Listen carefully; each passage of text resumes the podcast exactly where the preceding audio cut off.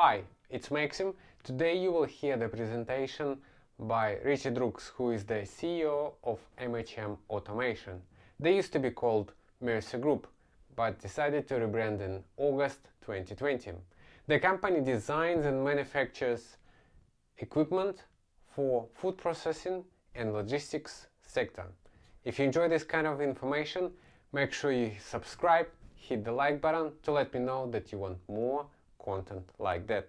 Thank you. We have uh, just recently rebranded from uh, Mercer Group was the name, and so um, we have just rebranded in the past two months. And the reason for that was that, uh, as the slide says there, the the future for us does look different. Um, so MHM Automation was previously known as Mercer Group, and and we've been listed for a, a long time been through a number of sort of iterations over the years, I guess.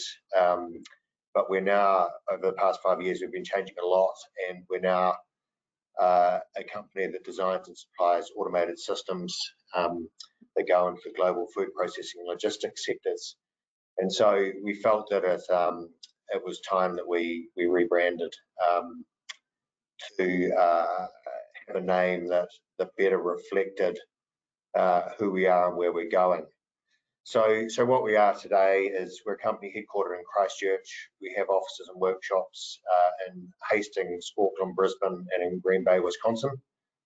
Um, and in the financial year uh, just finished, uh, 30 June, we uh, grew our revenues by 35% to, to just over $50 million, and we more than doubled our EBITDA to 2.4 million, which um, which was sort of a return to, to sustainable profitability for us after a, a number of, of, pretty tough years.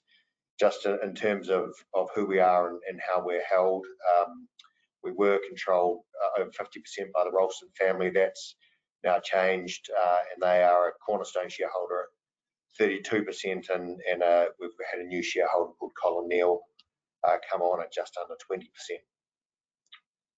So just to give a little bit more uh, overview there on, on what we've done in the past financial year, I think uh, the, the, biggest change really, and I'll, I'll, come on to it in a second, is the fact the automation side of our business has grown significantly to be a, a major, um, well, the, the, driving force of the business these days. Um, uh, we, we, returned to profit, um, so we made an after-tax profit of, of just shy of a million dollars and we've reduced net debt down to uh, 1.27 million. And just for, for some context, that was up at over uh, sort of 10 million um, uh, four or five years ago.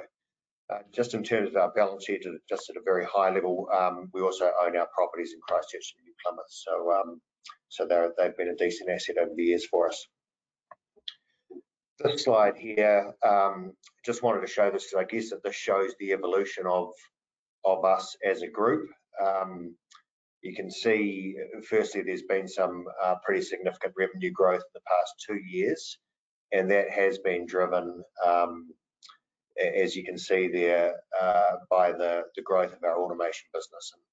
And, and how that's happened for us really is through two key acquisitions, uh, one of a company called Hayden and Custance in uh, Hastings, and one of uh, the chilling and freezing business of Milmeq, which we settled on uh, just about 18 months ago.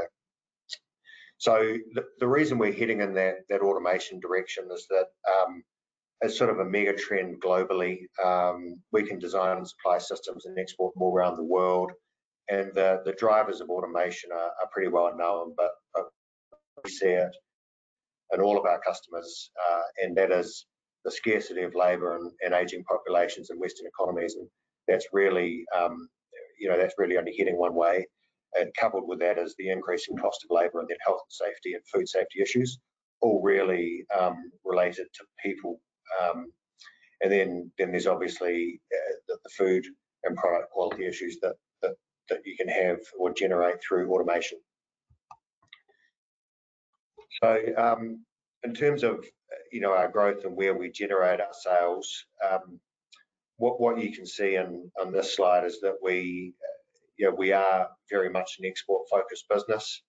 Um, 45 you know 45 percent of our, of our revenue um, in the 19 year was generated out of Australia and New Zealand. It's now down to, um, that increased, I should say, to 65% last year, but that is really mainly out of Australia. So New Zealand now for us is, is about 20, 25% of what we do.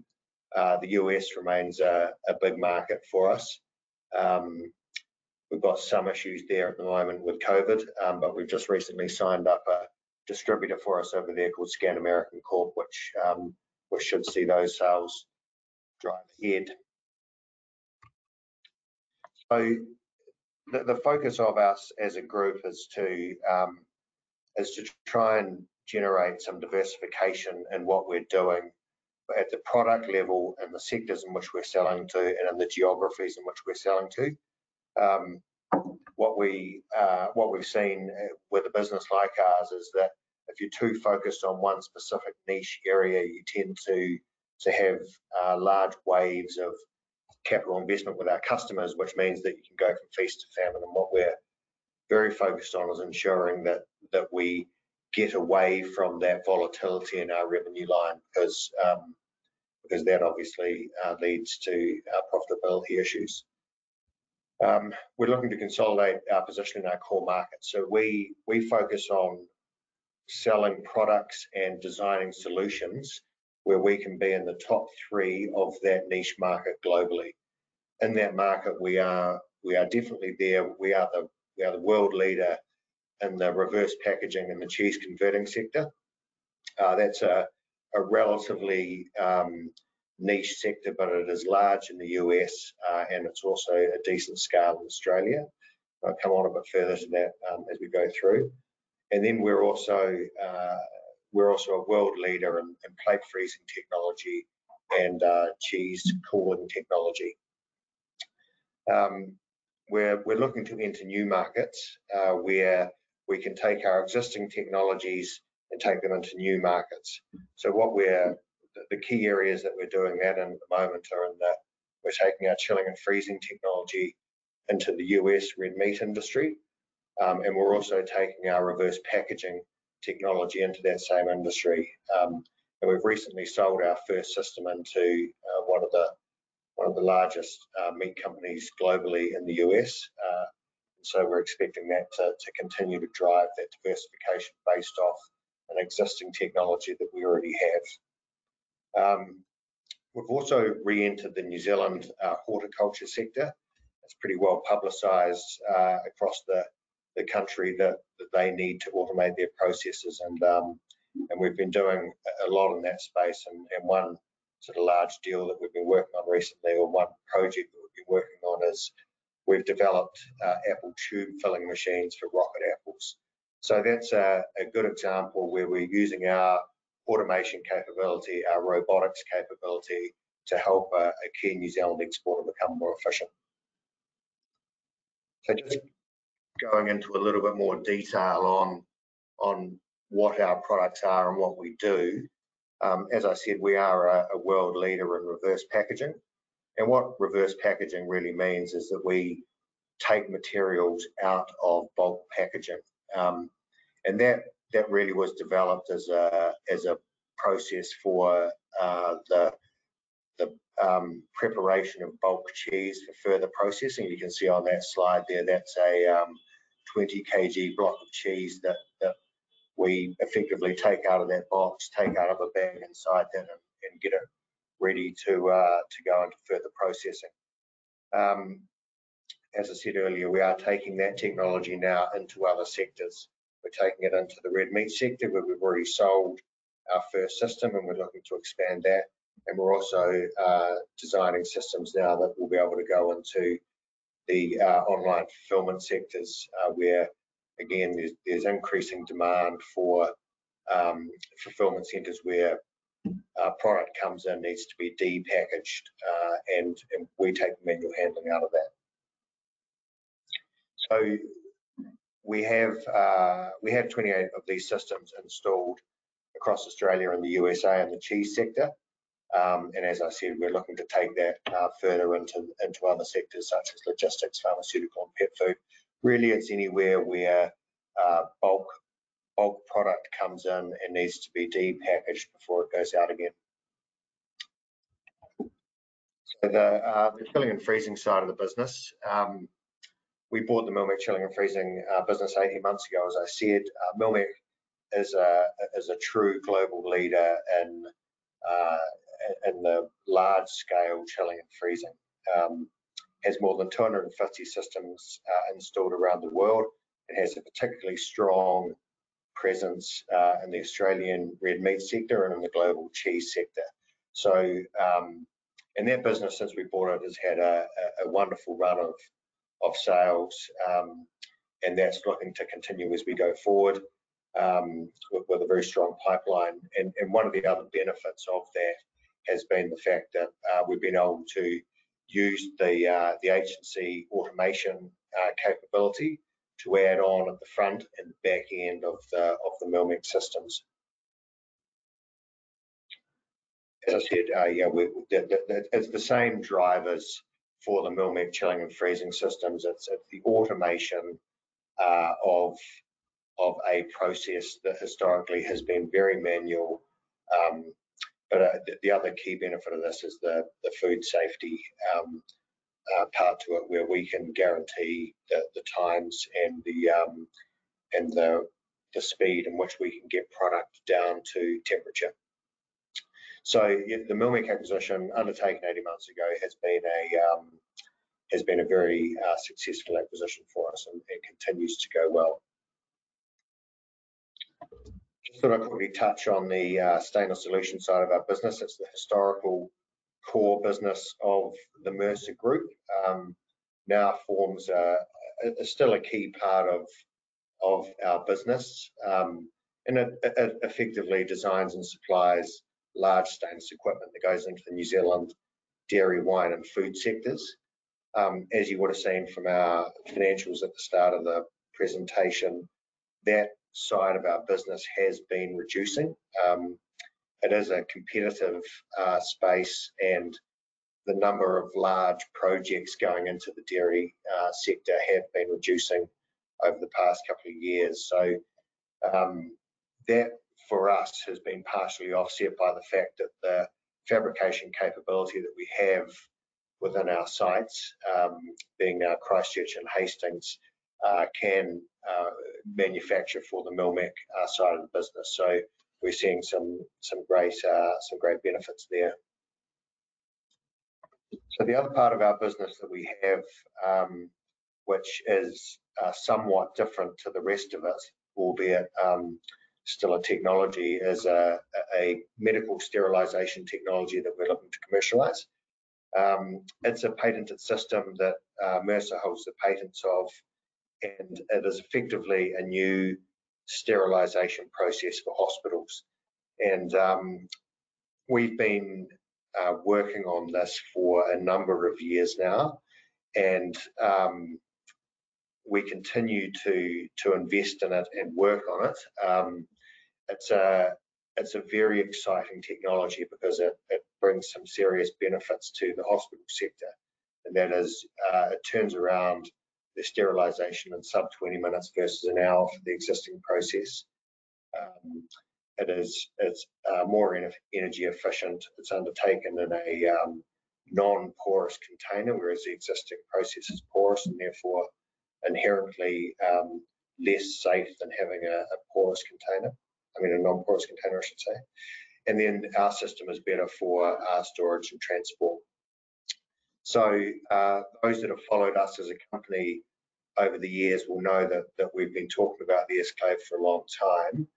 Um, and you know, it continues to to be close. Um, we have partnered with uh, Atherton, who are leading sterilisation company in Australia. Um, they have a very large market share over there and we are in the theoretical final stages of development um, of this project.